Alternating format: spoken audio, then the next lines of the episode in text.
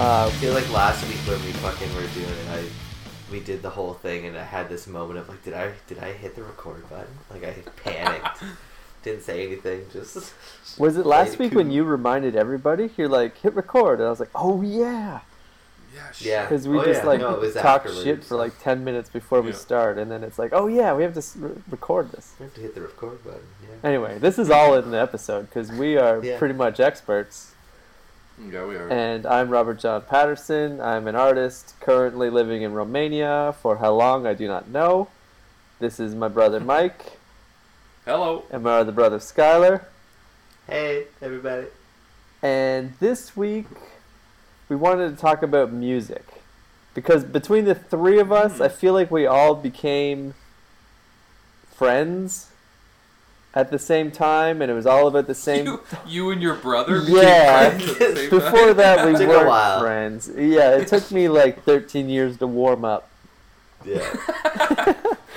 But like, I really... to realize that wasn't going away. I see the like... You hear in like science world, like causation and correlation aren't related, or whatever the fuck that means. Sure. But I see the like... When I discovered music is when I became alive. Totally. I have loose memories before like 12 years old, but it was like 12 when my identity shaped.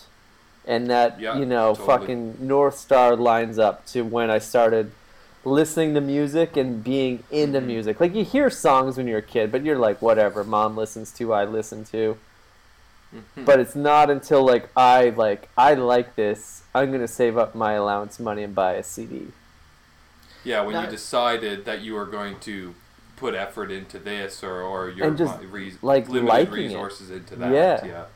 But not only that, but it also like shapes like the relationships that you make with people, because it's like for sure. It's not like you seek people out based on the movies that they like or the foods that they like. Like, you know, a lot of the friends I made, it's like, oh, because they're into the same band that I'm into, like, sick. Yeah. Like, we're going to be friends. Yeah. You know, maybe there was only whatever, but, like... Because it's harder, I think. Like, there was only a dozen of us, really, like, through high school, that, like, kind of subscribed to the same, you know, genre of music. There's, granted, like, everybody knew one NoFX song and one Rancid song, but, like, no one was into it. No one was spending their whole evening on Napster to get 5 songs, right? Like, there was only a few of us, really, that gave a shit. And it was kind of like a Illuminati handshake in a way. I remember being in, like, grade 11 and... I still remember the handshake. Yeah, I remember being in, like, grade 11 and our, like, art teacher, we did, like, a silk screen, like, class, like, a month. Like, we're going to learn how to make silk screens and make T-shirts. And, like, obviously, me and my friends made punk shirts. Like, I had a NoFX. My buddy Rory made, like, a Real Big Fish shirt. Like, someone had a Rancid shirt. It was, like, the usuals made the cool shirts. But then there's, like, this one girl at the front of the class that made a Millencolin shirt. And it was just like that. Like, oh, wait, what the fuck? Like, I didn't know you were cool. Even though I was so uncool. Like, you know, like, definitely we're not cool in high school. But it was like, you're that other level of, like, you walk into a CD store and you walk past the top 40. You know, Millencolin, like, people that are tapped. Yeah. Yeah, people that are tapped into something else, right? Like, that are not... It's the effort level. Yeah, like, I mean, and, like, in that time in our lives, like, high school, you know, fresh-faced, bushy-tailed, trying to figure it out, you know, like, it was kind of nice to not... really fall in line with everyone else. Like, it felt right. Like, it was obvious right away. Yep. You know? Yeah. And that the music definitely helped. Like, it wasn't just, like you said, skateboarding, biking, or you know, generally just being a piece of shit kid. Yeah. It was, you know, the music definitely contributed to, like you said, shaping my identity. And maybe that's because the music is just on repeat constantly. Like, you hear that, like, cliche. It's the soundtrack of my life, bro. But it is. It's when you're like growing as a teenager and having like thoughts about this or that. It's like what's on in the background. Like for me, it was Out Come the Wolves. It's like Rancid was just on from age 13 to 35. Yeah. Like it's just on. Okay. Like that's just when you hear songs, you just think of like different. I don't know. Well, it's a slight callback longer than some friendships. Oh, all of them. You know, for sure. Like that's Oh yeah. Yeah, for sure. It's just like it contributed to like a slightly skewed way of like interpreting the world too. You know how people acted, what they valued, just everything. You know, it helped. I've said it 5 times now already. Just kind of shaped my identity. Yeah, and you guys too, and like I mean, even you know, people who are into genres of music and bands that like I don't understand or don't give a fuck about. It's like. They were shaped by that too. Yeah. You know, if they let it. Yeah. I always felt like as long as there was like some type of scratching past the surface, like I was down with that person, even if we weren't on the same, you know, sonic level. Like if someone liked rap, but they were past like Nelly, like I'm thinking of 2001. Yeah. You know, like I could fuck with them. Like if they're into Dead Prez or something like that, it's like okay, like you're not just putting on the radio and liking. You're just not agreeing to the first sound you hear. Yeah. That set people apart. Yeah, it still does. Yeah. So we're thinking of like, let's do a top 5 of the albums that like changed our lives, and we're just—is it the albums that changed our lives, or is this an episode of the? Desert Island, like 5 albums you'd take with you forever, like, because those are two different things. It's kind of both. Kind of A, kind of B. Yeah. One of my albums is like recent, so it can't be like shape my life. Ooh. But maybe it has. Maybe it's like my last, 5 years. Or maybe it hasn't. It has for sure. I take inspiration from this album quite a bit. Okay. So is it? What's the difference to you, Mike? Album that shaped your life versus 5 albums you can only listen to the rest of your life. Would they be different? Yeah, I think they would be slightly different because I would want some. The 5 that I picked today are kind of like if you know me, you're not going to be surprised, right? If you know my musical interests, you're not going to be surprised. But if I had to pick 5 to listen to forever, because they're not necessarily the ones that shape my life. They're just records I enjoy to this day still, or I've recently found. One of them's not terribly old, right? Right. That I'm thinking of. Yeah, it'd be different. There'd be more variation in music. I'd have, maybe more... I'd want to cover my bases. I want something loud and aggressive. I want something soft and sensual. I'd want something, I don't want to cover a wide spectrum if I only had 5. But when it comes to the 5 that I picked today that... kind of shape me or help shape me. I mean, if I think 2 of them at least would be on that Desert Island mix of records, but it is different. Yeah, so it's slightly different. Yeah, I think I took more of the approach of like these are the ones that shaped me, I guess. And I think at the same time, it's not surprising that those would also be some of the albums that I take with me on my desert island. I feel like we're gonna have a lot of overlap, but that's gonna be good. I don't think we will. No, from my point of view, I don't. There might be one or two possibly. Yeah. Well, we did a top 5 movies episode a few weeks ago, and we had no overlap, and that was really funny. And we had one person comment on Facebook, shout out to John, that was a little confused because we did our top 4, and then we did our honorable mention, and then number 1, and he wanted a little clarification on, did those honorable mentions mean they were like 1A, 1B, 1C? Yeah. And we had a little powwow before this one started. And honorable mentions will come after 2, before 1, but that's only for dramatic effect, to build a little anticipation. Build it up. Honorable mentions are pretty much like, we fucking love these albums, but not quite top five. But you can't talk about your top five without thinking of them. Mentioning. Yeah. Yeah. They need a mention. Where, like, any, if this was last year or next year, that some of those honorable mentions might actually fit in to the top five, depending on, you know, where you're at. It is a revolving door with a lot of albums. Depends how I feel. Oh, for sure. Depends where I am at in life. I'm, fluid in my musical preferences. Is that the word? Fluid? Yeah, that's the buzzword. Yeah. Also with your sexuality. Yeah, everything's fluid. Race fluid, gender fluid, everything's fluid. Yeah. I mean, like, except for showers. I'm still probably pretty once a week on those. There's probably 20 artists that I would have liked to include in my top five, but it just doesn't work, right? Like, the five that I picked today were, like Rue was saying, like, they were five that helped shape me, you know, or continue to help shape me, you know, as a human, and my just my outlook on life and the way I interpret things. Like, they or they get me fucking amped up, you know, like they're monumental. For sure. Yeah. All right, so should we get this started? Yeah, kick it off. Here Mike, we go. All Mike's right. starting. Oh, Mike, you starting it off? I don't know. You seem real passionate right there. Me? Yeah. Okay, well, yeah, I'll start it. Number five is this record called Street Art Gallery by the band Bombshell Rocks. Ooh. And came out in 1999. Super underrated record. They only had, like, they have probably, they have half a dozen records, but the first two are the only ones worth listening to. Like, they change band members and change format and change their sound, like, really quick and often.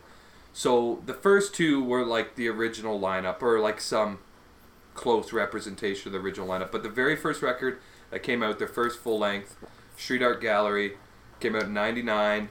They had a single off that record was on Punk-O-Rama 5, like one of the best songs, 180 Down, on Punk-O-Rama 5. And that record just fucking holds up, man. Like, if there's one record on this list that you haven't heard, possibly, that you, I should check out some of these, check out that record. Street Art Gallery, Bombshell Rocks. They're a Swedish band. They're fuck kick-ass. Like, their second record's good, too. I think it was, like, Street Rats and Alley Cats or something like that. I think I had that album. I didn't have the first one. And that's good. It's good. That's good. Like, that one's, like those two records go side by side. Like, they sound like the same band. Everything after that's kind of like, you know, it's not worth your time. Yeah. The first two records, but definitely Street Art Gallery, like, it's a fucking banger. Like, 12, 13 songs, whatever it is. It's a quick record. It's like a half-hour record. Perfect. And it's just front to back, man. Every song, it's like anthems. Right. Yeah. Yeah, you gotta check it out. Bombshell Rocks, Street Art Gallery, number 5. Wow. I guess I'll follow it up with my number 5. Coming in number 5 from 2000, the Baha Men. Who Let the Dogs Out? Fuck off. I can still remember being in grade 9 when that album came out. Changed my life. And I never got the answer of who let the dogs out. The dogs out. Wow. No, so my please go back. This was an influential album for myself, and it was the 1994 release from The Offspring. Smash. Oh. Ooh, Smash! Yeah, was definitely the first one of the first albums that I remember seeking out. And having and it setting the path, carving the stone, so to speak, where it was just that fast. It was different. Up until that, it was, you know, like, I Got Friends in High Places by Garth Brooks and, you know, Shania Twain. So this was, I remember walking to Canadian Tire, RJ with you, because we had heard a hot rumor that Offspring Smash was there, and so we went to the local Canadian Tire and picked it up for like $28 and then went home and like I say, it was a bad habit Bad Habit. Stupid, it was pretty shit. Much like, goddamn motherfucker. You like, gotta be honest. Yeah. Like the draw for that album was there was swearing. Yeah, that's. But right. Then it was not like earth. The rest of the album just like changed your brain. It was like, okay, switch to song number 3 because that has the swearing. Yeah. And then once that song's over, it's like, what's the Keep 'Em Separated song right after it? Like, fucking banger. Yeah, Come Out and Play and everything. Mm-hmm. Killboard Powerhead. I remember that album being like song. The first album that I realized that like you could listen to other songs that weren't just the single released. That wasn't written on the front. Awesome. Yeah. Like, front to back. You didn't get that from Shania. No. Tim or Garth. No. God bless you, Garth Brooks. But God bless him, yeah. God bless him, but Baton Rouge is a one-track album. No. Yeah, like, I mean, even with this list, like, I picked records that are front to back kick-ass. Like, there's not a shitty song on it. Because, like, there's plenty of bands that I would have liked to have included this week on these lists, but on our Desert Island picks or whatever. But, like, you know, there's, like, a song or two where you're just like, eh, whatever. You know? Yeah. Oh, like, when it comes to not to throw anybody under the bus or jump ahead, but it's like, I didn't put any Bouncing Souls on here because it's like, I don't want to listen to the toilet song. Right. I don't want to fucking listen to that song, you know? Yeah. That record's kick-ass, but I don't want to hear that song. So I'm like, you know, that's not going on my top 5. Wow, so are you throwing my pick of Smash under the bus?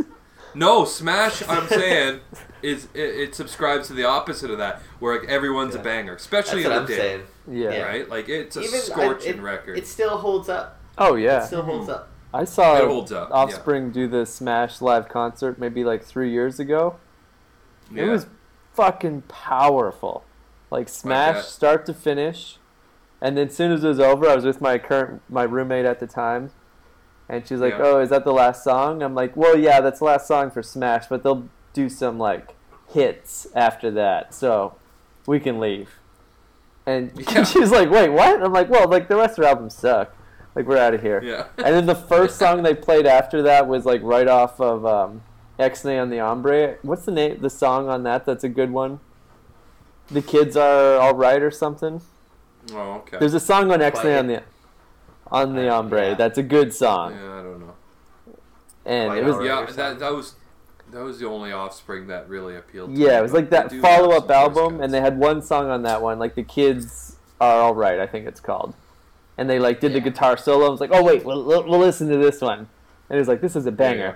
And then right after that, they got into like Americana. Pretty Fly for a White. Yeah, it's like, okay, we can leave now. Yeah. We're past 1995. We're done. Yeah. Back then though, they were. Oh, but 1994 and their first album also, I think, holds the record for being like the most like bought independent record of all time. Right. It was like a billion. Yeah. And it will never be passed now because no one buys albums anymore. No. That's so weird about music records. It's like they'll never like sports records get broken every year, but like you will never outsell Michael Jackson. Yeah, like fair enough. Or the Beatles. Or the Beatles. Or even NSYNC. Like, that race has been won. It's done. Yeah. Like, do you think NSYNC won?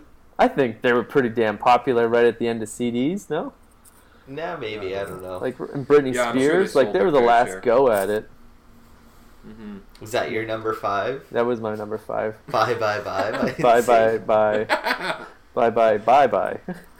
Yeah. No, my number 5 is my most recent album on the list, and that is I had to look at the date because I didn't remember when it came out. 2016's Tiger Army 5. Oh. And I doubt either of you have listened to Tiger Army 5, but it is front to back banger. And why I was so excited and why I listened to it so much as a front to back banger is because like every band that we're going to probably mention on this list has a peak and a valley and then maybe another peak. Yeah. But for me, Tiger Army has gotten better with every single album. And I can't say that about any band that I like. Statement. Yeah, there's very few. The first time I saw them was in like 2002. They opened for Rancid. And I already had their first CD at this point. Like, I got their first CD in, like, 1999, 2000. Yeah. And it was like, oh, this first album's cool. And then I saw them on the tour of the second album, and like, damn, this CD's even better. Yeah. And I've just been lucky enough that every like 3 or 4 years they put out a new album, and I get to go see them on tour. And their fifth album, 2016, is so good, and it has this like Southwest, like kind of sounds like if you were a punk band and you went and wrote an album in Albuquerque, New Mexico, like that's what it would sound like. Okay. It has this really like bizarre, like neon cactus-y 24-hour like motel sound. I'll have to think about that the next time I'm listening to it. It is a solid record. It's a solid and, like, album. Between 4 and 5, that Nick 13 fella did his country. He did a country record album, too, which is really good. Really good. That guy is just does it. That might have influenced the sound. It really is. Yeah, it's got a real country twang, but then it's back to like Tiger Army, psychobilly. Yeah, but there's less of that like monstery shit in it. Like that was really like peaked in the second and third album, and then every album from them sounds different, and I like every one better than the last. So that's cool. That's the most recent one for me. Record. It's only been out like 2 or so years, but I was lucky enough to see them, I think, twice in 2016. They played Toronto, and I went and saw them in Chicago. Nice. Yeah. So number 5's the latest one. Number 5's the latest. Then we go back to my roots. But making this top 5 list, it was like, that album's like, if I look at my Spotify top plays, like it's fucking there. It's always on. Yeah. Yeah. Hey, one sec here. This is edit section. Where did he go? Edit section. Fucking edit section. This is bringing the music like do. We're not editing this out. Like fuck that. That's too much work. No. Way too much work. What does he take this for? I think he's the one editing it, I guess. Well, he hasn't been doing that lately. He's been fucking leaving that for me. Well, he can do this one. He can fucking edit this shit out. We're not editing shit. We're leaving this in. Okay. Well, yeah, I just wanted to do a quick reset there because I was getting poor network shit going on. But rough.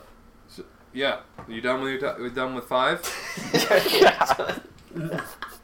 You know, I could barely hear you though. That was the thing. Now you guys are all good. Your picture's a lot more blurry than Skylar's on my end. Yeah, I think you haven't seen. I don't know what's going on. Yeah, Skylar's is crisp. I think you're just drunk. As a Tiger Army 5, and you look like Tiger Army 1. I got that good. You're in dial-up 1999 settings. All right, Mike. What do you got? Number 4. Number 4, baby. Number 4 is New York City. One of New York City's finest. Wow. The Slackers. Whoa. Wasted Days, 2001. It is the first time I had heard The Slackers. I believe it was at Quirt's old place. And the title song, Wasted Days, was on. And I remember showing up there and just being like, who the fuck is this? Like, hadn't heard anything like it. Like, kind of has that traditional ska, reggae sound. But like with a little bit of an edge, and it's a bunch of white dudes doing it, and they're doing it well. Bunch of Jews from New York, and like they're still putting out records to this day. Like the last one they did like a whole crowdfunding thing, and then whoever put in to get the record made, like they're still like really small and independent for being a band of like 20 plus years. You know, they're still doing it like kind of grassroots DIY style, and so they crowdfunded their last record, and like everyone got a copy of the vinyl, which is super limited because it was only for the crowdfunding, which is cool. But Wasted Days, it was right around the time Hellcat started jumping off. I think that was the first, maybe the first record that Slackers put out on Hellcat. And the cool thing about that record is, and I've only heard the vinyl once. It's super hard to come by. It's different than the CD. And it was the first time I had ever heard of that happening. Right. Wow. So it kind of made it desirable to have copies of both, which you can't really find the LP. And if you do, it's like hundreds of dollars now. Like it's mixed different, or there's different songs on it? Different tracks and alternative takes of some of the same songs. That's kind of cool. So like, that's kind of cool. It's like the principal songs, let's say... 5 of the 12 songs are the same, but they might be alternative takes. But then there's different songs on the CD. And I'm so used to listening to the CD that the flow of that record or the flow of that CD is like, it's almost second to none. Yeah. Like front to back, that CD just, it gets you on your feet. If you want to clean your house efficiently, put on that record, you know? Or it's also really, it's also really good for fucking too. It's kind of one of those records that if you want to get down to it, put that on, get in the mood. It's lively. It's in my sexy. Home, it's one and the same. Yeah, that's all music is used for. No, we just clean and fuck at the same time. Clean and fucking. You get that side, I'll get this side. You know? Yeah.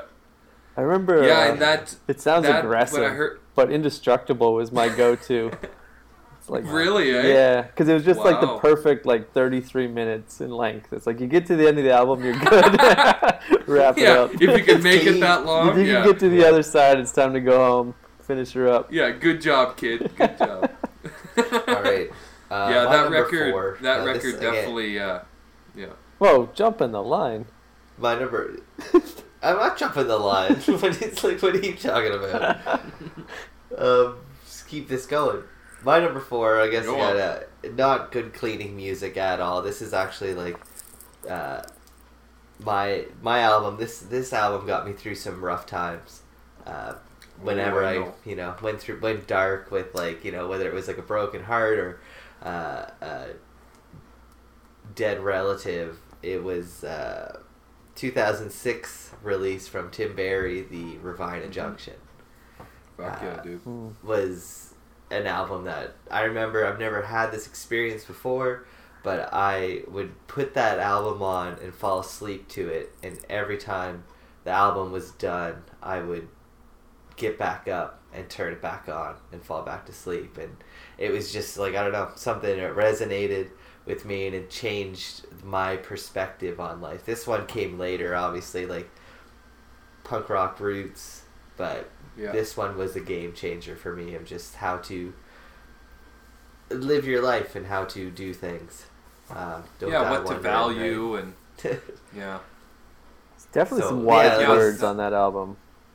Yeah, I don't know, just struck me to the core, and it's still an album to this day when I get bummed out if I just throw it on. It's you take those, as he would say, you take those bad moments and you can flip them and find the good and the bad and make it something to be happy about,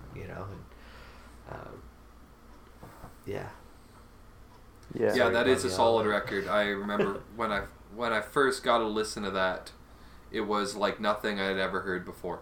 It was so soulful and so deep, and it there's a few songs that have energy where you get your foot tapping a little bit, but for the most part it's one of those sit and listen kind of records, and that's how you're going to enjoy that to its fullest. Yeah. And then everything before and everything after that Tim's done has been, he's also kind of one of those guys where you talk about Tiger Army, where it might not continue to get better and better. It might not be better than the last, but it's consistent.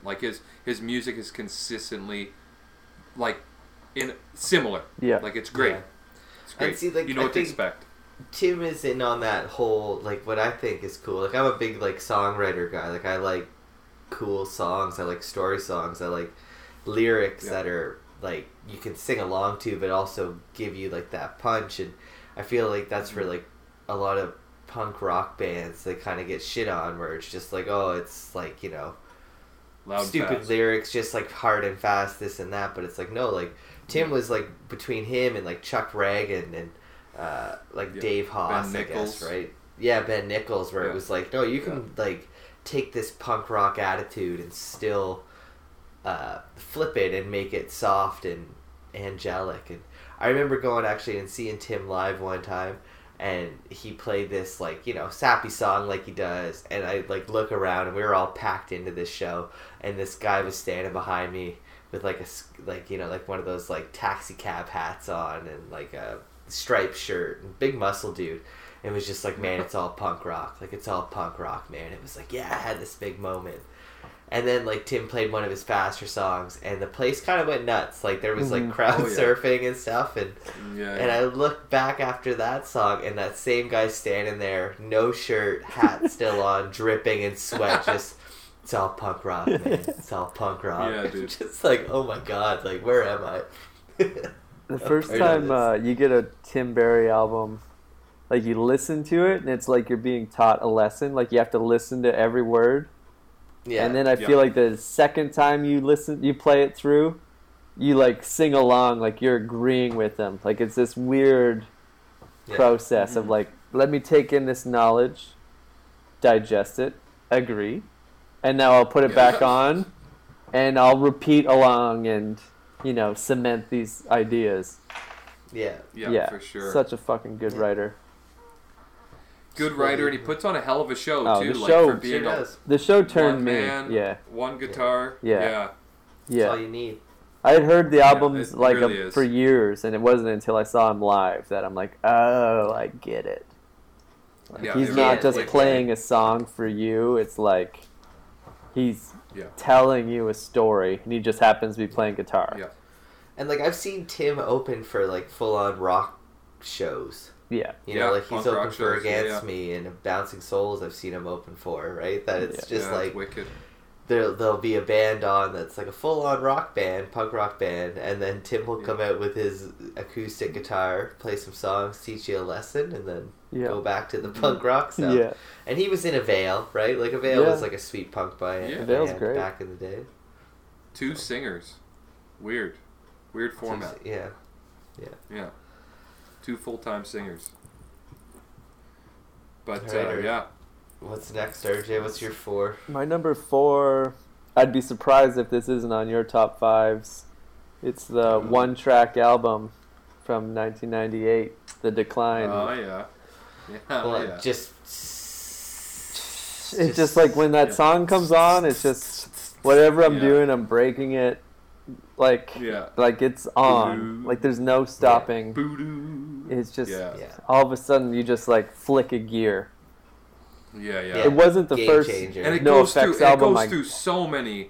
It goes through so much life in that 18 minutes. Ups and downs. Yeah, it's an 18-minute song, and you go ups and downs. I don't believe in, like, auras and chakras and shit, because that's all, like, just voodoo, in my opinion. Black magic. Hippie shit. But when those symbols come in and that, like, doo-doo hits, back of the neck. Second doo-doo just fucking throws me for a loop. I know. Instant goose flesh. And we were lucky enough to see that live too, which two nights in a row. They played that live, and the first night I ever saw NoFX live, I'll never forget it, Mike. Like, you were in front of me, and we were, like, packed right up to the fence. You gave me whiplash, dude. Who does? Yeah, you had it. You needed it. You gave me fucking full-blown whiplash. But they came out and were just like, we got a good show for you tonight. And, like, I'm already, like, fully torn. Oh, we're already torn, You know, like, this is the first time I'm seeing, like, my favorite band ever. And then just those cymbals hit. And, I remember, like, shaking Mike. And you turned around and you're just like, are they fucking playing it? And it's like, they're fucking playing it. And then all hell broke loose for the next, like, 18 minutes. And oh, dude. I remember at that point we should have just went home. Like, I was exhausted. Yeah, I remember he said, like, to the crowd, like, I hope you all got a drink because you're not going anywhere for a while. And I was standing. Like, there was, like, a huge Georgetown turnout to this show, which was awesome. Yeah. So many of our buds there. And I was standing between, like, two other guys, like, shout out to Fat Mike and Andrew Wilkes, and we just, like, looked, like, I look in both ways, and like, are you fucking serious right now? Because not only were we lucky enough to see The Decline live, but, like, I could honestly say that's probably, like, the 5th time in history they played it live. Like, they didn't do it back then. That was the second time. They played it in San Francisco or something. They played it in Montreal, and they played it in Toronto. Yeah, that was the second time. And this was, like, maybe 6 years after the album had come out. But they just, because it's an 18-minute song, they never fucking played it. No. But we were there, and we lost it. Not much of an album, more of an EP. It's or a DP, because it just fucked all my ears. Do you know what's on the B side of that record? Because it's also a banger. Isn't it Murder? The Government. Dinosaurs Will Die, isn't it? Is it? I thought it was How Did the Cat Get So Fat. I thought it was that song. I don't know. I don't have the album. I don't have the record. I can't remember. But that, like, it's a 2-song record. You don't even need the B-side. No. But whatever it is, it's like also like just a fucking killer song. Yeah. The CD was like smaller, little clear one. That's all I remember. I had the CD. Yeah. Or DD. Yeah. Whatever DD wants. I don't know. No, that came after. That was some of the value, wasn't it? The Decline was also a song though that I remember going to like. There was a little punk scene in Georgetown where we all grew up, and we all kind of really were into the same bands, different bands, whatever, but, like, we would go to house parties, and when The Decline came on, it was, you dropped everything, went to the basement, and had a fucking circle pit, and just destroyed everything. Like, that happened in too many house parties. Like, you didn't... It had more pull than... Yeah. We used to throw parties at our house, and you would fucking, like, just be like, please, no one put The Decline on. Like, don't. And when someone would put it on, you'd be like, fuck off. Like, but then within 5-7 seconds, you're like, I can't resist it, though. Yeah. Like, smash your glass to the go, right? Like, dining room chair will be broken, and we'll glue it back together tomorrow. Like, sorry. You went through a phase for a little bit where you really didn't like NoFX. I hated the war on errorism. Yeah. That was the main catalyst. And that was like 2003? 4? 3? Yeah. It wasn't even so much war on errorism. It was just that like rock against Bush thing. Like, because all NoFX stood for was like, fuck everything. And then it just kind of seemed like Fat Mike was like, all of a sudden political and capitalizing on it with these like political albums. So that kind of just rubbed me the wrong way, like, philosophy-wise. Because they had a bunch of, like, fuck the government songs already. But now all of a sudden it's like, no, but for real this time. And it's like, well, what's different between this and the Punk and Drublick songs? Yeah, go rock the vote. Yeah. Like, fuck all that shit. You should have rocked the vote. Don't tell me who to vote for. Yeah. The Decline, though, holds up, man. Yeah. I was thinking about putting that one on there. I gotta clean my apartment later. I'm putting it on. I've already decided. Whenever I have to do something and I don't want to do it, and I think like, how can I do it faster? It's like Decline. Yeah, I'll get it done 18 minutes. And probably it's their best song. Minutes. Like if you even were to cut that up, if you were to cut that song up into 2 and 3 minute songs, those are gonna be all of their best songs. Like the lyrics are fucking banging, the music's banging, like that is. Yeah, easily. Not just because it's 18 minutes, but... Full disclosure, I'm pretty sure the first time I heard it was on Napster, and there was like a four-part download, like back then. Yeah. Like it came in like 4-minute chunks or whatever, like, and you had to like piece them together after. Yeah. In the old days when like 56 kilobytes was like gonna break your downloads for the whole day. Yeah. Just leave the internet on for a whole weekend. Yeah, I gotta get to Decline. It's in 4 parts. Okay, Mike, on to you. Top 3. Who's next? Top 3. Number 3? Are we number 3? Okay, number 3 is this band from Liverpool, England. Not the Beatles. The other band from Liverpool, England. The Animals. Oh, wow. The Animals. Wow. The Animals. Yeah, well, I mean, don't judge. You haven't fucking heard. No, I fucking love The Animals. Okay, no, just way off. The Animals. You judged mine earlier. Yeah, I did. I constantly am judging. That's fine. That's what we do here. The Animals, self-titled 1964 American release. That fucking record, front to back, is probably the top 5 best rock and roll records. I don't care who you are. If you're saying it's not, then you haven't fucking heard it. Right. Like that's how it goes. Like it starts off with like their most recognizable song, which you can skip right past because we've all heard it a million times, "The House of the Rising Sun." But the next 11 songs on that fucking record are just killers. Please don't just killers. Let me be misunderstood. One of the best guitar riffs of all time. Yeah. Oh, perfect. Yeah, that's not on that record, but it's in that era in the 60s. It's not on that album. No, it's not. This is actually like I don't know, it can go either way. It depends how much you care. I don't fucking care, but like it's it's pretty much everyone else's music that they've taken. Like, there's Chuck Berry songs on there, there's Ray Charles songs on there, and they've turned them into... Well, Chuck Berry was kind of rock and roll. He was rock and roll, but they turned him into a full band, like, huge, like, sound rock and roll songs, where it's just like, you put that record on, and you can't help but want to move and dance and sing. Did they sing My Girl? No. That's like Otis Redding. No. My bad. They might do a cover of that. I don't know. Different animal. Yeah. Totally different animal. Totally different. But yeah, that was that record also good for fucking. Mm-hmm. That record. It is seeing a trend here. Yeah, it is a boppy. This is just Mike's fuck jams. Is what we'll call this. Yeah, fuck jams 2018, baby.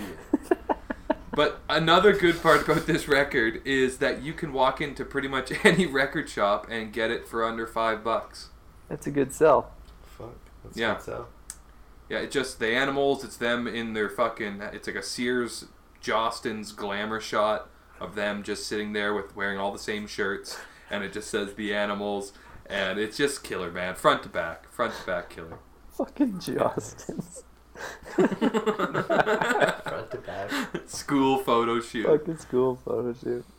Yeah, that's one to check out if you haven't heard it. Just because everything that they put out in the 60s is top notch. That just happens to be the best compilation style record of all my favorite songs that they do. Sweet. All right, Skylar, top three. Number three is for me, the 2002 release from Against Me, Reinventing Axl Rose. Oh, yeah. Dude, I almost put that as number one. I didn't put it on there, though. It was number one. It didn't make the top five. No, it's an honorable mention. Yeah. No, that one was also... one of those bands where we're seeing them live for the first time. They opened for NoFX that time we were just talking about. Yeah, they did. You're right. They opened for NoFX before they played The Decline. Same day. Had a couple pops. Original lineup. Original bass player. Yeah. When they started playing, I can't remember what song it was. Either way, but there was a song that played where I just felt like I couldn't stop moving. Like I just was like, I'm dancing. Here we go. Right? Yeah. Like, it's happening. But any single song of theirs from that era. Pints of Guinness, anything.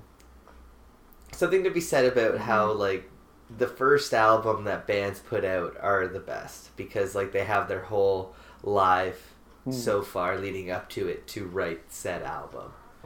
Right? Like, it's... So, like, I feel like, you know, they were writing that album for 20 years, put it out, it's fucking a banger. Yeah. And, like, they're one of those bands that's, like, peaks and valleys, like, whatever. I can't say I'm always into them. But I don't miss their live shows ever. Because they fucking put on a fucking banging live show. Yeah, they really do show up. Every time. I remember seeing them play once, and they just played for, like, a half hour straight without fucking talking to anybody or doing anything. I feel like a lot of their early shows when we would see them was that. It was just, you're, like, privileged enough to see them jam. That's what it felt like. Totally. Half the time. And like Tom Gabel didn't even face the crowd. He didn't face the crowd. Yeah. He faced the drummer. Yeah. Like it was they were looking like kind of at each other across the stage and the drummer was back there. Like he didn't give a fuck. Yeah. And they definitely changed since then. Yeah. I still dig it hard. But I feel like their latest album was good. I really like their latest album. I didn't hear the latest one. I haven't heard it. No. I don't even know what it's called. I was gonna say I feel like they suffer from too many releases. Like, it's almost every other year. They're just pumping them out, They just pump them out. And for one, it's like, that doesn't always mean the best work. And it also means, like, you just, like, miss shit. It's just, like, bands usually put out 2 or 3 year gaps. But Against Me is, like, every year. Whether it's a greatest hit or a live album or something. Or a new EP re-release. Like, it's too hard to keep up with. But... Walking is still honest, and Pints of Guinness Make You Stronger are two of the fucking best songs I've ever heard in my life. Even Don't Lose Touch. Walking is still on. They play them every show. So it's like, if I can just... If I have to spend $40 and go see them play a bunch of fucking songs and they play those too, I'm fucking stoked. But you still know every single song, even if I'm not as familiar with the last album. Like, I've heard it. Yeah. Like, it's coming across. We're not talking about those fucking new albums. We're talking about this one. Yeah, okay. Well, this Reinventing Axl Rose was their first, like, full length, and then they went... I'm pretty sure the next one was on Fat Wreck. Yeah, Cowboy. Yeah. But it was like they had records before that no one that was outside of that scene really ever heard, and then they came out with we saw them play with NoFX. Yeah. And it was like halfway through the set they played that Sig Florida Sig song, and it was like, oh, it's that band. It was the only song I'd ever heard. Yeah. Which is like, you know, not even the greatest song. It's a good song, don't get me wrong, but it doesn't hold up to the rest of the set. You know, catalog. And then remember, me and Rue went to CD Plus like the next day or the day after. Yeah. And I went and bought Crime, which is like pretty much the EP for Reinventing Axl Rose. You know, pretty close. It's the EP right before Reinventing Axl Rose, and you got Eternal Cowboy or something, and it was just like right. I got that. And then we for Former Clarity. I remember actually we went out to the fucking like at the Cool House they used to have that fucking bus that would come full of CDs. Yeah. Yeah. Get your Bad Religion merch. Yeah. Did we? We got it from there. I thought it was CD Plus. That's where I bought it. Yeah. It could have been. Like, I remember buying Former Clarity from there because then the next day putting it in, like, you know, playing Sonic the Hedgehog on Sega Genesis. Because I fucking had that game for some reason. Just a wee one. I remember... But yeah, Reinventing Axl Rose is... it holds up, man. You put that on now, and it still... It gives me the same fucking feeling and that angst and the goosebumps that I got the first time I heard it. Again, like, I'm a big fan of lyrics. I love fucking, like, intelligent lyrics, and I think Laura kills that. Yeah. And it's definitely on that album. It also is, the simplicity of it all, where... Like, I'm pretty sure it's only, like, a 5-piece drum set. You know, most songs are only, here's 3 chords, you hold them together with your shitty voice. And good harmonies, though. Yeah, and that's where, like, I don't give a fuck about, like, guitar solos and drum solos and shit like that. Like, I just like fucking, like, super simple music. And if you can hold it together with, like, a good story or good lyrics, like, Against Me does that for me. So they did it for a lot of years for sure, man. Yeah. Still doing it. Yeah, Dysphoria is a fucking good album. Like that's you know, one of my favorite Against Me albums. Yeah, I never got into that, but it. I just felt like it was so. It was fucking new wave and on. I just new wave was like, I liked it, but it was because it was so likable that makes you not like it. It's like, okay. There was 5 really good songs on the record, and the rest of them were like... Then, so after that, I never really gave them... What was after that? Like, White Crosses was still good, but... Yeah, White Crosses sucked. I felt like Dysphoria was just like, this is a fucking punk album, and I haven't heard a punk album in 15 years. Like, this is someone that's fucking pissed off and wrote a bunch of songs about it. Yeah, well... I loved it. Yeah, no, for sure. That was definitely... Black Me Out. Yeah. It's a fucking sick track, Such a good song. Honorable mention. Actually, the first time I ever heard that, you guys were jamming it in your basement there, Rue. I didn't even know who it was. I didn't know it was Against Me. It wasn't until like years later that I realized that it was Laura Jane or Tom Gable song or whatever. Yeah. Yeah. Cool. Wow. Yeah, I didn't even know. I walked in, you guys were all jamming that, you and Mitch and Rory and whoever else, right? Yeah. Yeah. Good time. Yeah, it's good jam song. Cool. Yeah. Okay, so... What's your 3? My number 5 was Tiger Army 5, so I thought it was really fitting to make my number 3 Punk-O-Rama 3. Ooh. The gateway drug. The best compilation ever compilated. That's the life changer. I was wondering when that was going to come up, man. Changer. I don't even want to bring it up. I'm not going to... It was. Yeah. 1998. Yeah. I didn't know a single band on that. But I left with, like, here's 23 of my new favorite bands. Yeah, yeah. Descendants, NoFX, Rancid, Pennywise, you know, everyone. Yeah, Bad Religion. H2O. Yeah. Yeah. Yeah. It was just Death banger Stereo, after banger. Agnostic Front, Bombshell Rocks. Bombshell's not on number 3. They're on 5. Were they not? No? No. Okay. Yeah, they're on 5. I think they're also on another one, too. They might be on 5 4. Is fucking 6, sick, maybe? Too. Those are, like, two albums. 6, that 3, 5, 4 are all fucking good. Yeah. But, yeah. Yeah, up to 5 for sure. Those, I mean, it's still pretty good, 6 and 7, but yeah, 3 was... 7 was the last one. 7 I gave was the end. Like, and that was kind of like, okay, I'm done at 7. Yeah. But 3 through 7? Yeah. Yeah. Ooh. But, like, Punk-O-Rama 8 had, like, U.S. Bombs, The Transplants. Yeah. You know, it had some good bands on it, but it was like Tiger Army, Distillers. Yeah, it had some good ones, but it was... I don't know. For those out of the loop, totally, back in the old days before internet, record labels would put out compilation records, kind of like a best of, and the idea was like the record, or the CD was like $7, and it had like 25 different bands on it, and it was like a little sample of everything that the label had to offer, and for people like us that are like 10 or 11. Poor as fuck, yeah. It was like, this is the CDs. Like, I just had tons of compilations back then, because that's all I could afford. It was like the Avengers comic of CDs. Yeah, it was just a little bit of everything. A little taste of it all. And everybody did it. Oh, everyone did it, yeah. Yeah, every company did it, like it's like an all-star game, basically, right? Yeah. Like, I had a bunch of Nitro Records compilations, too. They were all really good. Nitro did it? Yeah.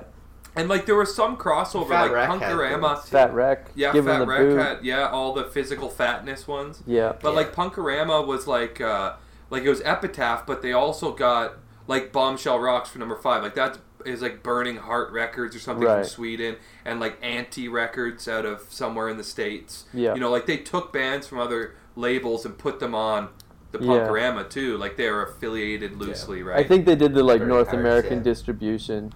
Same, because it had a lot of international bands on there. Millencolin. Yeah, they did. Yeah. Hellcat shit, too, right? Yeah. Like, stuff from Hellcat they took, even though that's American mostly, but... Yeah. Yeah. Yeah, Millencolin, which is Swedish as well, right? Yeah. Yeah. And the Hives, I think, were on 6 or 7. The Hives. Yeah, I remember, like, Bombshell Rocks, the Hives, Millencolin, they're all Swedish bands. Oh, the Hives might have been on 5. Wow. I think the Hives were on 5. 5 or 6. Yeah. I just remember like listening to number 3 and like hearing it like and be like, this is fucking sick. And then like it was like one of our friends had it and then it was gone forever until like Napster came around, and then it was just like me and RJ like, do you remember that like sweet compilation album that we listened to? Like what were those bands? And, That's where like, you know, it was like NoFX, Rancid, I think, like Pennywise, I think was a band, you know, like... Yeah, that was the first time I heard Pennywise, for sure. And then you get on that fucking Napster shit, and it's all downhill. Yeah. But it was still the sweet... Was Tom Waits on 3, or was that 4? Because he has that Big in Japan song. That's on 3. That's on 3. Yeah. And it was like, as soon as... And it's super... It's totally different than anything else on that record. Yeah. And it's so good, and it was like that... I didn't really let it sink in at the time, but I kept coming back to it throughout the years and eventually looked into Tom Waits and his catalog and was like, this guy's fucking as punk as it gets. Yeah. You know, like... People like to shit on Napster for, you know, ruining the music industry, but there was that sweet spot in, like, 1999, 2000 when Napster existed, but the internet sucked so bad that you could download, like, 2 or 3 songs... But if you wanted to download a whole album, like, that would take, like, 2 or 3 days. Like, it was brutal. Yeah. So it was like, I'm going to download Time Bomb. I'm going to get Roots Radicals. Check. I'm going to go to the store and buy Out Come the Wolves. Yeah. Like... Yeah. So it did help contribute. It really helped for me. Like, you just get a little taste of something. You're like, oh, this is cool. I'm going to go up to CD Plus in the mall. Shout out CD Plus. And buy the CD. Because, if we... You know, you couldn't use the internet and use the phone at the same time. Like, it's all pain in the ass. Like, mom's not going to let you hog up the internet for 7 or 8 hours in a row to download. Oh, God, no. You got 2 songs. Yeah, you got 2 songs and it's over. So, it was a pretty sweet time for, like, you could test a whole bunch of different, you know, pieces of cake. Then head up to the store and buy the one you want. Yeah. I can remember in the late 90s, there's that skate shop Discers in town, and they had a whole punk rock section. Yep. And I was always kind of intimidated to go in there and look through the music, because at that point I didn't really have, you know, an identity musically. Yeah. But I remember I was in there one time and I saw the Gob record. Right. Like some Gob record, and I was like, oh fuck, that looks cool. And then it was like hearing it, you know, yeah, like hearing their couple radio hits, whatever those, the fucking B-side, whatever it's called. But yeah, hearing the radio hits and then being like, fuck, I should go in there. And I can remember going in there, and there was this fucking... I know the guy now, and he's not that bad of a guy. He's friends with actually a buddy here who grew up in Streetsville. He's friends with this guy. But I remember coming out of there, and I was going to buy it, but I was like, I don't know. And I came out there, and he fucking pulled the old Tommy Boy line about eating paint chips on me. And he's like, said something. He's like, what, do you eat paint chips? Like you're just thinking too hard in front of him? Yeah, or something. Yeah, like if whether I was gonna buy it or not, and I was so fucking embarrassed. I never went back and got it. Yeah, I feel like I hung out there quite a bit, but I was also like skateboarding at the time, and there's like skateboard shit in there. Yeah, I was fingerboarding at the time. But like, and that the whole right. You know, I was buying like, so I was doing nothing. Yeah, I remember buying like Metallica CDs and like Rob Zombie CDs back then. That was a rad place. Yeah, it was a cool spot for like a 12-year-old. Yeah, the older I got, the less intimidating it was. But there was definitely a time where it was like, you know, all the cool kids are hanging out in here listening to fast music. Yeah, yeah. All right, so Mike, what's your number two? Number two, the classic 1995 release from one of my favorite bands, NoFX. I heard they suck live. Okay. Ooh, wow. Wild card. Which, and like, I'll explain, because that was the first live punk record I'd ever heard. Okay. I never heard a live, I maybe off Napster, but I'd never heard, like, you know, a string, like, this was like just at the cusp, like, I probably found this in the year 2000, right, 2001. You know, it was a couple years old at that point. And I never, like, it was just when we started going to shows. So, like, didn't really know what it was about. So, putting that record on and getting, like, the full, like, the crowd banter and, like, stop spitting on me and all that crap, you know? Yeah. It was, like, it just made sense. Like, as soon as I listened to that record for the first time, it was kind of like what Rue was saying about Tim Barry. It was like, I'd get up and go and restart that CD. And I'd listen to it 5 times in a row and then go about my day. Because it just, like, the energy that it gave me. Like, I can't wait till the next band comes around. I want to go see that band. I want to go see this band. Yeah, the flow, the energy, the attitude, like, it was all there. Definitely. Yeah. And it was right before Heavy Petting Zoo. Yeah. Too. Like, between Punk and Drub, like, and Heavy Petting Zoo, and it's like, you know, it's the best era of NoFX. Yeah, shit's about to get weird, yeah. And, like, for years, that was my favorite record of all time. For years and years. I remember years later, when Blink-182 had the, like, Take Off the Pants and Jacket live album. And that was, like, the hot fucking album of, like, grade 10 for me. And I fucking hated Blink-182. I thought they were so lame. But, like, everyone in my, like, age group was like, you got that album? It's so funny. And they'd, like, put it on and they'd laugh. And I remember thinking, like, this album came out 8 years ago. It's called I Heard They Suck Live. Like, like, what the fuck? Like, it's way better. It's way, like...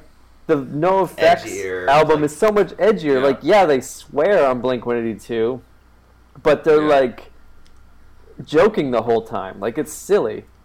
Versus the NoFX one, it's like, stop spitting on me. Like, I'm not that punk. It's, like, fuck you. Like, it's like, yeah, they swear. It's kind of dangerous. And they have all the, like silly sex jokes and sex songs. Like, all that's in there. Yep. You know, they do Boggly Eyes. And all that stuff's in there.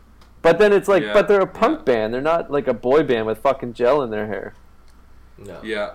That was kind of like, I realized that I really, like, not that I was super on the fence, but like, what cemented my interest in punk rock was hearing Beer Bong. Yeah. And it was like, because that's a bad song. Yeah. That's a fucking bad song. But when that comes on and I heard they suck live, it's just like, yeah. You know, like it was, it just got you fired right up.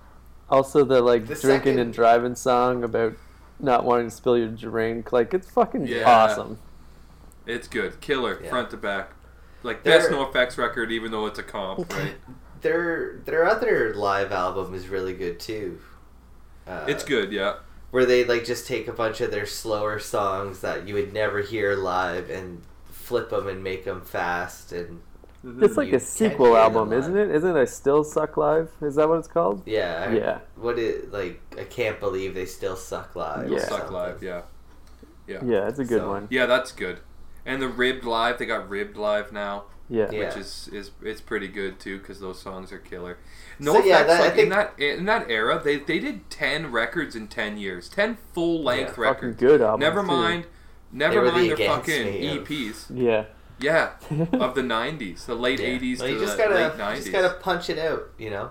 I guess like I think since we're here, I'll fire in my number two as well. Yep. And it is the 1997 release from my favorite band of all time, also NoFX. So long, and Thanks for All the Shoes. Mm-hmm. That one's your favorite, right? Wow. That is my all-time favorite NoFX album, and that's my favorite studio album for sure. Hmm. Yeah, and it's I don't know, it not so much even like it was like a game changer. It's just like when I put that album on, it gets me jacked, and it's my NoFX album. They wrote it for me. Yeah, none of you. Yeah.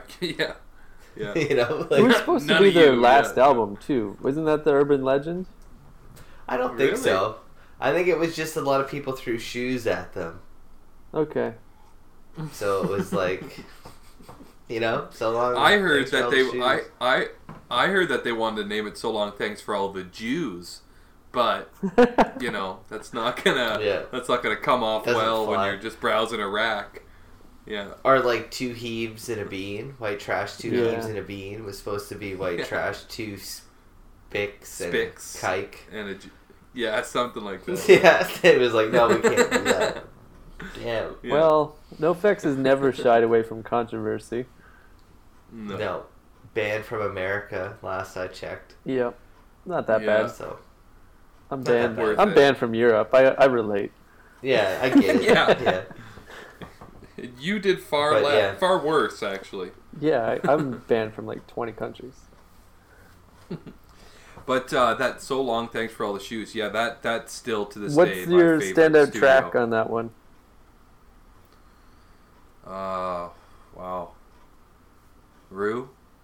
On "So Long, Thanks for All the Shoes," or what's your like go-to? What's the song? Oh, definitely like "Desperation's Gone." I'm telling Tim and Kids in the K-Hole are fucking "Desperation's Gone" is like that's number one for sure. Next, maybe we'll do later like top 5 NoFX songs. Like that one's up there. But based on our top 5 albums, like we got to do a NoFX episode or something. Also, fun fact.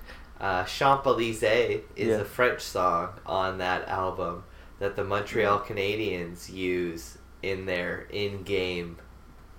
Like, you'll hear it on TV and shit. Like, during the warm-up or just random? No, like, during the game. Yeah. Like during the game. Yeah, they play Champs-Élysées because Jonathan Theodore, who was a goalie for the Montreal Canadiens, actually played second guitar on The Decline when they played The Decline in Montreal one time. Yeah. Really? Yeah, he was a big NoFX fan, so he just has to go out and do the rhythm section, I guess, while El Jefe plays his horn. Yeah, God forbid Melvin has to do anything. Yeah, God forbid. But so after that they started playing Champs-Élysées at Montreal Canadiens games. But fuck the Habs. Fuck that. But doesn't that give them a little bit of credit? A little bit of credit. A little bit. I think "All Out of Angst" is my favorite on that album. Yeah, that's a good one. It's a fucking good song. And I don't know. Yeah, there's too many. I don't know. That album is just like I say, like there's like 4 or 5 songs right in the middle that are just so quick and just like boom, boom, boom, boom, boom, like like "Monosyllabic Girl" and oh, that's like 1 minute songs. A bunch of 1 minute. Is songs. It? Yeah. "Monosyllabic Girl." I love the simplicity of that song. Yeah. But it's so well written and how shitty it's written. Shark. Yeah. Took her to the planetarium. But like, how could you write that song? Like, it's so stupid that like you have to be a genius. So stupid. I took her to the jewelry store. I said diamond. She said pearl. Yeah. Like you know, it's Monosyllabic Girl. Yeah, so I don't know, man. It's between Kids of the K-Hole and Desperation's Gone has got to be. Yeah, that's it. That's the one. It's up there. It's got to be. One. Yeah. Talentam is a great. Great song. Yeah. Yeah. Yeah, they got a better version of that on an EP. But either What's your number two, RJ? Is it also NoFX? No. There's a couple honorable mention NoFX, and I already said The Decline at fucking like full. That's true. I already did mine. I did my due diligence. Number two is NoFX. We all have a NoFX. My number two, Lars and the Bastards, first album. Ooh. Nice, wow. Nice. I remember. I can dig it. I remember being in art class, and there's this cool girl in front of me that was like listening to it, and I was listening to Rancid, and she's like, "Oh, if you like Rancid, you'd like this album." I'm like, "What is it?" And she's like, "Oh, it's Lars from that band." And I was like, "He's in two bands?" Like, like this is like 2001, I think it came out. Like. So yeah, now he's in 20 bands. But yeah. I'm like, Lars is in two bands?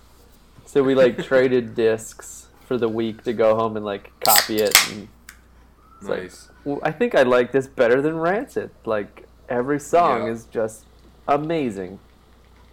Yeah. And a lot of the songs, I didn't have it nearly as a hard upbringing as Lars, but... Just an album full of songs about growing up in a small town and just like hanging out with your friends and scumbag friends and doing whatever you want to do with your scumbag friends. It's like this is small town punk anthems down. To this day, the best Lars and the Bastard songs is 6'5". Yep. About Big J. Oh man.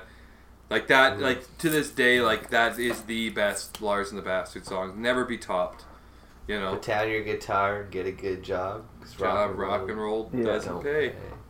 No, it don't. Here we go. Yeah.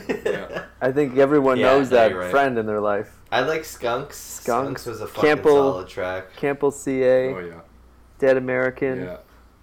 To Have and To Have like Not, I think, is a fucking... 10 Plagues of Egypt. That might be a cover, but that's a fucking sick song, too. Yeah. There's a few covers. There's a Motorhead Leave cover. Leave In Here is a cover from Motorhead. Leave In Here. And To Have and To Have Not is a Billy Bragg song. Plagues of Egypt might be, like, a legit Lars song. Yeah. And it's fucking sick. Yeah. But the rivers turned to blood and the fish died. Yeah. Oh. Mm. It's a good story, right? It's all good songs. Kind of teaches you something. And here's some super nerd points. Uh-oh. Right on the back. Right on Lars and the Bastards. There it is. Wow. Yeah. What a loser. Every day, baby.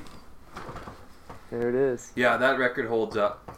And their second record is fucking awesome, too. It's a little more polished, but, like, every song is good. It's the next, up a level of, like, this is a rock and roll album, and it's faster and harder, but it's still the same vibe. It's still, like... Honorable mention was one of mine was The Viking. The Viking. Because... Yeah. It has the best fucking opening to any album where it's just like the motorcycle like revving up and then the next four songs are just like boom boom boom in your face and they kick the fuck out of you. Like they're so good. They do. Yeah. Every single one of those songs is just like it's like one song, it's very Decline-esque where it's just like four songs melt into one another and it's like wow, that's how you start an album. Even like something like Streetwise Professor is like a 35 second song, like it's barely a song but the way it's sandwiched between two other songs, like or Gods of War, it's one of the best. Gods of War, Blind Ambition, and it's like it's kind of like the way The Decline changes that whole record, where it's like 1 minute, and then all of a sudden the tempo changes, the structure changes, but they fit so well together. Mm. And like every once in a while, I'll be listening to my iPod with everything on it, just on mix, and one of those like 30-second Lars songs will come on, and it's like you just want that next one to come on right away. It's like, and it does, and it goes into whatever other band. But I also on that same album like. The song, like, Marie Marie, it has, like, a 1.5 second, like, blackness before the song starts. And then it's, like, Marie Marie, and it's just, like, this Chuck Berry song. The same way, like, you just have your iPod on shuffle, and it seems like whenever that song comes on, it's, like, the perfect timing. It's, like, one song ends, there's, like, a 1.5 second of blackness, and then... Marie Marie, just gonna get up and start dancing and bopping. If there wasn't proof that records are supposed to be listened to front to back, fuck this skipping and shuffling thing. Yeah, like that's a good record to prove it. Yeah, You know, especially if you're into punk rock. One thing I can't stand, like I've been to a couple weddings this year, and there's a thing at weddings where it's like they'll play like a minute of a song and then just like bleed it out and play another song. Yeah. Where it's like, motherfucker, you know that there's a bridge and there's a drop there that's sick. You know, and but you don't hear, and like they do it on the radio sometimes too, and it's like I don't get that, like. If you're gonna listen to the song, fucking listen to the song, right? Like, yeah, that does irk me too. That's a pet peeve. Like you're in someone's car and they're skipping every 30 seconds. Yeah. I hear the Adrian Albert. Hear the first, the first chorus. You just grab the wheel and fucking yank it. Just threw him right under the Volkswagen. Fucking Volkswagen under the Volkswagen, Adrian. Fucking put on a movie and you just fast forward it constantly. Put on an album, fast forward, but. Alright, so anyway. Have we done all our twos? Are we honorable mention? I think we're going honorable mention now, and we kind of already talked about it, so I'll be brief, but my honorable mention, the most notable was going to be the whole Punk-O-Rama series. Okay. Like 1 to 10. It just turned me up. Well, 1 to 8, we'll say, you know? Yeah. Okay. 1 to 8.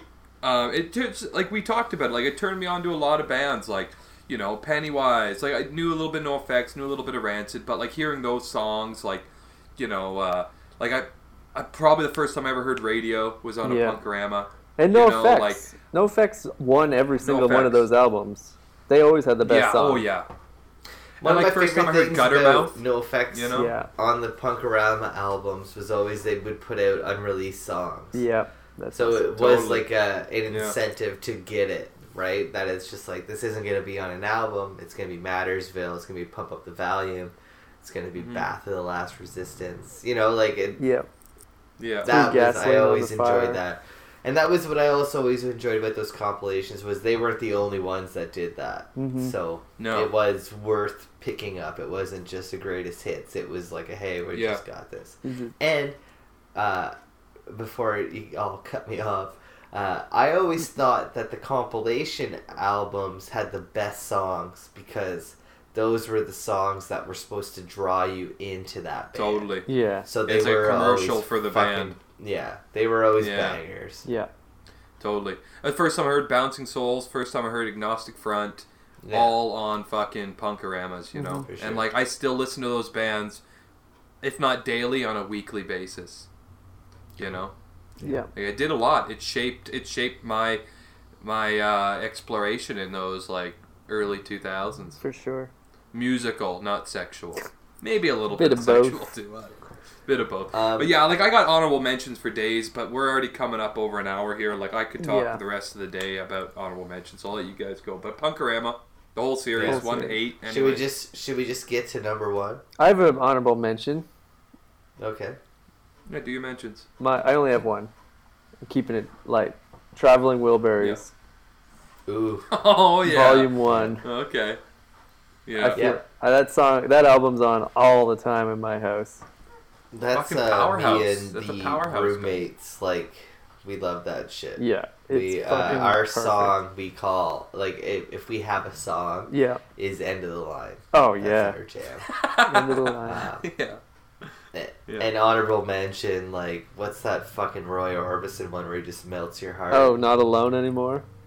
Yeah. Yeah. Yeah. That's his vocals at, like, 12. Like, he just turns it up and kills it. Yeah. Like, oh. If he wasn't so fucking ugly, he would have been bigger than Elvis. Oh, yeah. He's a poor man's Elvis. Well, that's why he wore the glasses Elvis, trying to hide behind them. But fuck me to tears. Voice of an angel. Yeah.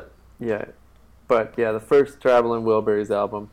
The third one's also fucking sick, but first one has got End of the Line, Handle with Care. Got your refrigerator. Yeah, it's got them all. I guess my honorable mention, I'll throw it out there. I feel like we're going to get into this in a minute anyways, but is Operation Ivy's Energy. Ooh, yeah. 1989. Yeah. It started it all. Is definitely an album that I got into late in life, as in like fucking like a year and a half ago. Okay. And it's one that I always... Not that, like, not to say a year, but I mean, like, so I've always heard off. You didn't. We used to listen to that all the time. No, but I mean, like, I used to always hear, like, off Ivy songs and they were sick, but I mean, like, in the last, like, year or so, I've really, like, just, it's a go-to album. Yeah. You know, kicks also, another nerdy shout-out here. It is. Operation Ivy. Yeah. You know? Yeah. Gotta wear that Operation Ivy was actually the first punk band I ever heard, and I didn't know what it was because I was too little. Like, when I started skateboarding in, like, 1995, I hung out with these older kids, and they all had Operation Ivy t-shirts on. And we would listen to it while we skateboarded, but I was too little. I didn't fucking know any better. Yeah, but, like, it stuck with me until years later when I got into Rancid and people, like, wised me up. Like, oh, their first band was called Operation Ivy. And it's like, I know that band. Like, I didn't know it was, like, cool to like that band. Because, like, I remember we used to skate to those songs all the time. Yeah. But yeah, that was I was also little. That was gonna round out my list today too. So number one, your number one Energy, is... but no, it's not. I picked something else, but like, that was creeping up on the list. So that's another one that could have been in the top. Your number one, but didn't even end up making the top five. No, same with Reinventing Axl Rose. Two albums. I don't know what it is. It's like I think it's because those records have so much play. Yeah, like they have so much play that like. I can't ever go back to the first time I heard it, and even though there's nostalgia and sentiment to it, and I do enjoy all the songs, you know, it's not that I could, if I never listened to it again, I wouldn't be upset, but, you know, it doesn't hold up the same way as my number one, which is, in light of Operation Ivy, it is Rancid's 1994, Let's Go. Wow. Let's Go is my favorite Rancid record of all time. Epitaph, Brett Gurewitz, it's fucking, it's 23 songs. There's not a song over 3 minutes. Nothing touches 3 minutes on that whole record. No. It's 23 fucking songs. Yeah. And first record with Lars. Yep. It's all around banger. If Lars Frederiksen the Viking has the greatest opening ever, as in like best top 5 songs to start an album. Yeah, Let's Go is number 2. Let's Go is definitely number 2. Yeah. Yeah, the rattlesnake. Yeah. Is that what that is? Yeah. I thought it was like a New Year's noisemaker. Oh, yeah. Yeah. It's like a noisemaker. Yeah. Kind of like rattlesnake. Rattlesnake sounds way cooler than noisemaker. Yeah. Okay, yeah. I feel like... But that record had so many, like... There's so many little things about that record that make it stand out. And, like, the music is number 1. But it's like the first vinyl that I ever bought that was a 10-inch record. Yeah. It comes in two 10-inch records, which was just cool to have that. And it was smaller than all the, 12-inch records that I had. Like, just something about it. And, like, the EP that came out, that EP that came out on Fat Wreck, which is, like, the only Rancid record on Fat Wreck is the radio EP. It had the B-side was this song called "Just a Feeling." Yeah. That didn't make the full Let's Go record, but it is just probably of that era of Rancid is the best Rancid song of the mid '90s. It's "Just a Feeling." It didn't even make that record. Same with that'll show you. I Want to Riot. I feel like is one of Rancid's best songs, and it got cut from Out Come the Wolves. Wild. There you go. Like that just shows you how fucking powerful that album. It's straight to Beavis and Butthead soundtrack. Yeah, but it's like wherever it ended up. But it's just like that's how good the album is that you have to cut 5-star songs. The best song. Yeah. Like I don't want to jump on it and 5-star and say like whatever, but I guess my number one is "Out Come the Wolves" by Rancid. There it is. Yeah, of course. I knew it. Back to back. So, yeah. I feel like I mean like let's just put it all on, like put dicks on the table. They're on. It's like if we're talking about the one because they're almost fucking like sister albums. I feel like it was 1995 April when Out Come the Wolves came out and Let's Go was probably a year tops before 94. That. Yeah, 94. Yeah. Yeah, so they're both like I don't know essential. Every song on Out Come the Wolves is a fucking banger. Like front to back, man. I don't want to throw Let's Go under the bus. A couple, like it's a little long, couple songs, whatever. But it's only 40 minutes. I think, but it's 23 songs. That's true. But that's what I mean. Just like boom, boom, boom, boom, boom, boom, boom. Let's Go, fucking sick. Is that it's 22 songs and they're all fast as shit. Yeah. But I think, like, I see what Skylar's saying, where, like, Out Come the Wolves learn to, like, let's, like, take the tempo down and up. Like, we're not going to just go 0 to 60 for half an hour. Let's go. We'll slow it down. Usually be like a Decline where every song is just like interluded into the next one, and that's fucking awesome. But Out Come the Wolves was more like, no, these are all just individual songs, and every single one of them, it doesn't slow down and it doesn't ever waver, in my opinion. And a cool little segue from Let's Go to Out Come the Wolves is that motorcycle ride song, which is the original Time Bomb lyric. Yeah, same words. Right? And then they and just... Or laziness.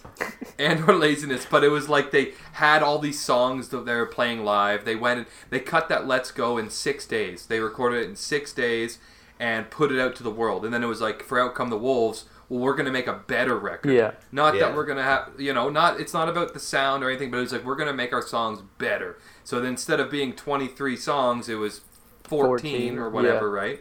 And it was like 14 of like their best fucking songs ever. Yeah. Yeah. Especially at the time. Like nothing touches it in 1995. No. Nothing. God, no. Maxwell Murder is probably hands down my favorite punk rock song, Rancid song ever. Yeah, more than Roots Radicals. Awesome, like I feel like that's a song when someone asks me like, "What's your favorite band?" I go Rancid. I go Roots Radicals. Yeah. Like get the phone out. Like you're a fan. For sure, I get it. Like starting now, you're a fan. I think that's the go-to. Like if you're trying to sell people on the band, like the Roots single. Radicals, yeah. But for me, I like Maxwell Murder, Olympia WA. I also fucking like War's End. Yeah. Oh yeah. As Wicked. Yeah, yeah. Those songs are fucking banger. Like. And so, like, I get it. Tim, like, Time Bomb, Ruby Soho, Journey to the End of East Bay, all fucking bangers as well. Same with, like, Radio and Nihilism and Salvation, right? Like, I was at this hostel the other night. There was, like, this, like, fucking international meetup at this hostel. And I'm, like, wearing shorts. And some chick just across the room is like, "Is that a fucking Rancid tattoo?" And I, like, looked at her. I'm like, "Yeah, Out Come the Wolves." And then she hit me with the, like, Step Brothers line. She's like, "Did we just become best friends?" I'm like, "Yeah." Like, this fucking girl from Australia. And we just sat and talked about the War's End for the next half hour. That's such a... Like, when Lars does his War's End, just him and the electric guitar, it's like... Yeah, yeah. I know. Chilly. You can tell that Out Come the Wolves. It's like it's nice because it's like it provides a break in the pit and it provides a break for all the rest of the band to go and get drinks or whatever. Yeah. Take a quick piss.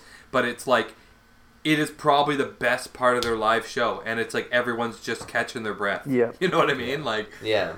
Yeah, and it's like one of the best moments of their live show is when he plays that. I was gonna say, like Skylar, you're saying that it was like front to back, every song's perfect. And every song, for me, like, I've just listened to that album from front to back so many times that when you hear a song out of context, you in your head just start singing the next song. Like, you can't not. You just do the next song. Like, you hear it. You just hear the next song and you just get into it. And you're disappointed. Like, oh, man. Like, this is on some video game or some shit. Like, it's not the entire album. I want to hear Lock, Stop, and Gone. Well, obviously it's Rancid, but I'm going Rancid 5. I like Rancid 5. Yeah, I was hoping you were gonna say that. I'm always about Rancid 5. Yeah, that's a dirty album. Yeah. Oh, it's so good. It's so aggressive. Like it's so dirty. So yeah. Like it's another one of those where I think they perfected the Let's Go model of like let's just have. Totally. A bunch of songs that are like a minute and 30 but seconds. But there's some slowdowns in there. People. It's got a Radio Havana in there. Bum, bum, bum, bum, bum, bum, bum, bum, bum, bum. Yeah, right? There's... Like... And like some of the best writing that they've ever done. Yeah. You know what I mean? Black Derby Jacket. Like, oh my God. Fuck. Yeah. Oh my God. But it opens up with It's Quite Alright. And it's like, it's not the same as the Lars. It's not the same as Let's Go with like, you know, that's the dirt bike or the rattlesnake. No. But that bass line that goes right into the fucking It's Quite Alright, it's like, oh my God, man. Yeah. I fucking love that album. And I was going to say, I think the reason I love it so much, because that was my first anticipated Rancid release. Like, it came out in 2000, and before that I had Out Come the Wolves and Life Won't Wait. And I'm pretty sure Skylar had Let's Go. So we were already Rancid fans, and it was like, there's a new Rancid album coming out. Yeah. And it was like waiting for the new Rancid album. I remember graduating grade 8 and RJ the next day going with my graduation money you came to and just like I bought NoFX Pump Up the Volume and you bought Rancid 5. Yeah. Nice. And it was just like and from then we went to the cottage. Like I remember that car trip and we like both listened to our CDs and then traded back. Yeah. Because it's like a 3-hour drive. Like made mom listen to it on the car ride there. And back. Yeah. But you had a cool mom. Yeah. You had a cool mom. She tolerated. It's Tim Armstrong, like she didn't like Rancid 5. I remember that. Underrated fucking songwriters of our time. Yeah. I think he's fucking amazing. Well, it's because he's borderline autistic. People have a hard time getting past that, you know, like. And like Matt Freeman is the best fucking bass player ever in the world. Ever. Yeah, that's ever existed. Fuck Geddy Lee. Where do you guys stand on Brandon? Have you warmed up to Brandon? He's been in the band like 15 years now. Yeah. I dig it, man. Brandon has an energy that Brett never had, to be honest. Yeah. Like he's got an energy like and in his stage presence he's that got like, more stage not that like he's better, but it like adds to the whole appeal of the band and seeing him live. Like as like a I remember old fan, I'm like, yeah, Brett's the best. But when you think about their songs, the Brett album, like he's not the best drummer ever. He's a drummer in Rancid, but you like him because like he's Brett. As shitty as that sounds. Yeah, he was tight. He was I'm pretty sure like Tim taught him to play drums on the first album. Like he's not a drummer. No. Mm-hmm. But yeah, I thought I heard something like Brandon that. Brandon is a fucking good drummer, and he did add a lot of life to those old songs. Like when you hear a new version of, you know, St. Mary he or some smashes, shit. Man. Yeah. He really fucking smashes. Remember, he fits in with Rancid as good as anybody would, you know? I remember watching, like, the Bouncing Souls 20 Years, Do You Remember? Yeah. And there was a point where they added, like, their new drummer, and they even said where it was just like, we've been playing these songs for, like, 10, 15 years, and then we introduce a new drummer with, like, a new sound or a new idea, and it's like, it changes our songs from before. It's not just the punk like do, you know, like non-stop. It's like, no, you can fill this in and make it different and still give it that same like non-stop like what you want, right? But it's like a new take on an old song that you've been playing for 20 years. So well, since we all had Rancid as number one, I just got to say it so it's out there. The latest Rancid record, Troublemaker, is the best thing since Rancid 5. Better than Indestructible. Yeah, better than Indestructible. Indestructible is pretty. We'll give it a couple years. Okay. You've had fucking 20 years for it. You've had 20 years to let Indestructible marinate. Give this one some time and listen to it. It fucking holds up, dude. It holds up. It's best since Indestructible. Okay. At the very least. Yeah. If we're throwing that out there, then here it comes. Like if you want to get laid, you need to listen to Hall & Oates Volume 1. Yeah, okay. What is that have to do with everything? Man-eater. Yeah. Girls go crazy for it. Jesus. Whatever. Way to bring it down. Well, I'm pretty stoked on our top fives. I love that we all had NoFX in around 2 and 3, but Rancid number 1. I felt like we hadn't talked, obviously, before what our things were, but then as we were closing in at the end, it was like, it's obviously... It's all Rancid. It's all Rancid. It's going to be a sweep. That's why, like, we got talking, and it was like, oh, yours is Let's Go? Well, we might as well throw Out Come the Wolves. Oh, and we might as well throw Rancid 5 in there, so it's all Rancid. Because those are the three best ones. Like, Life Won't Wait, killer record. Yeah. First Rancid, killer record, but those three are the three. I like Indestructible's good, yeah, I like it. It's definitely, of the Rancid records up to that point, it's my least favorite, but it's still a Rancid record. I love that one, though, because, sidebar, this is going to be a long one, but like Skylar was saying, you know, the band's first album is usually the fucking door kicker, because they had their whole life to write this first album. And then sometimes the band kind of gets lazy, and that's where I feel Rancid is now. It's like, what the fuck do they have to sing about? Yeah, but Indestructible is when he went through the divorce, and there's a bunch of fucking killer breakup songs on there that I don't think would exist in the world unless they were writing the album when he got divorced. Yeah.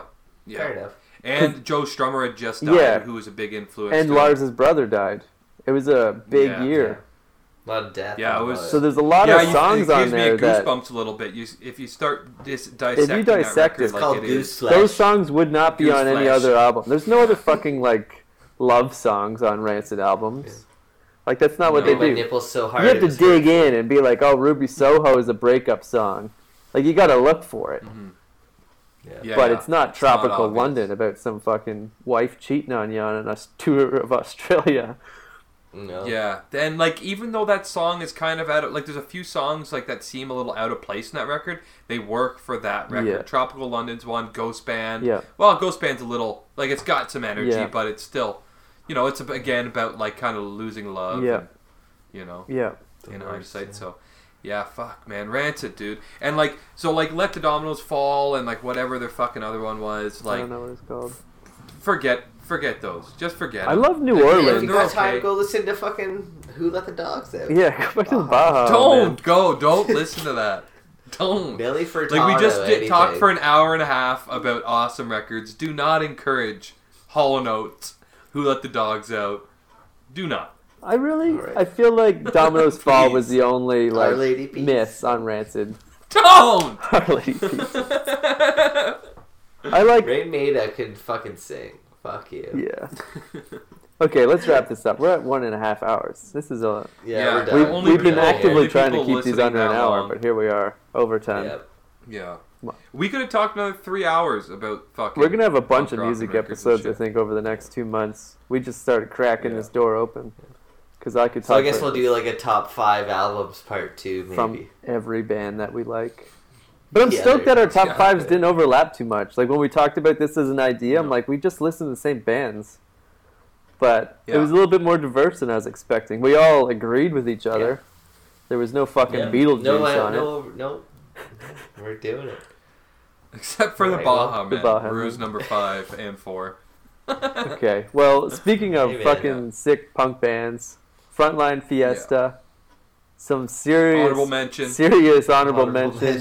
You got some Let's Go vibes off that, you know, Toronto punk skate band. Support them on Bandcamp. They give us a sweet outro, which you will hear in about 20 seconds. Follow us on Facebook, iTunes, Stitcher, Google Play, YouTube, the rest. Last words, boys. Dig into some of those records. Get into it. Yeah, I'm going to check out some Bombshell Rocks tomorrow. I'm going back to it.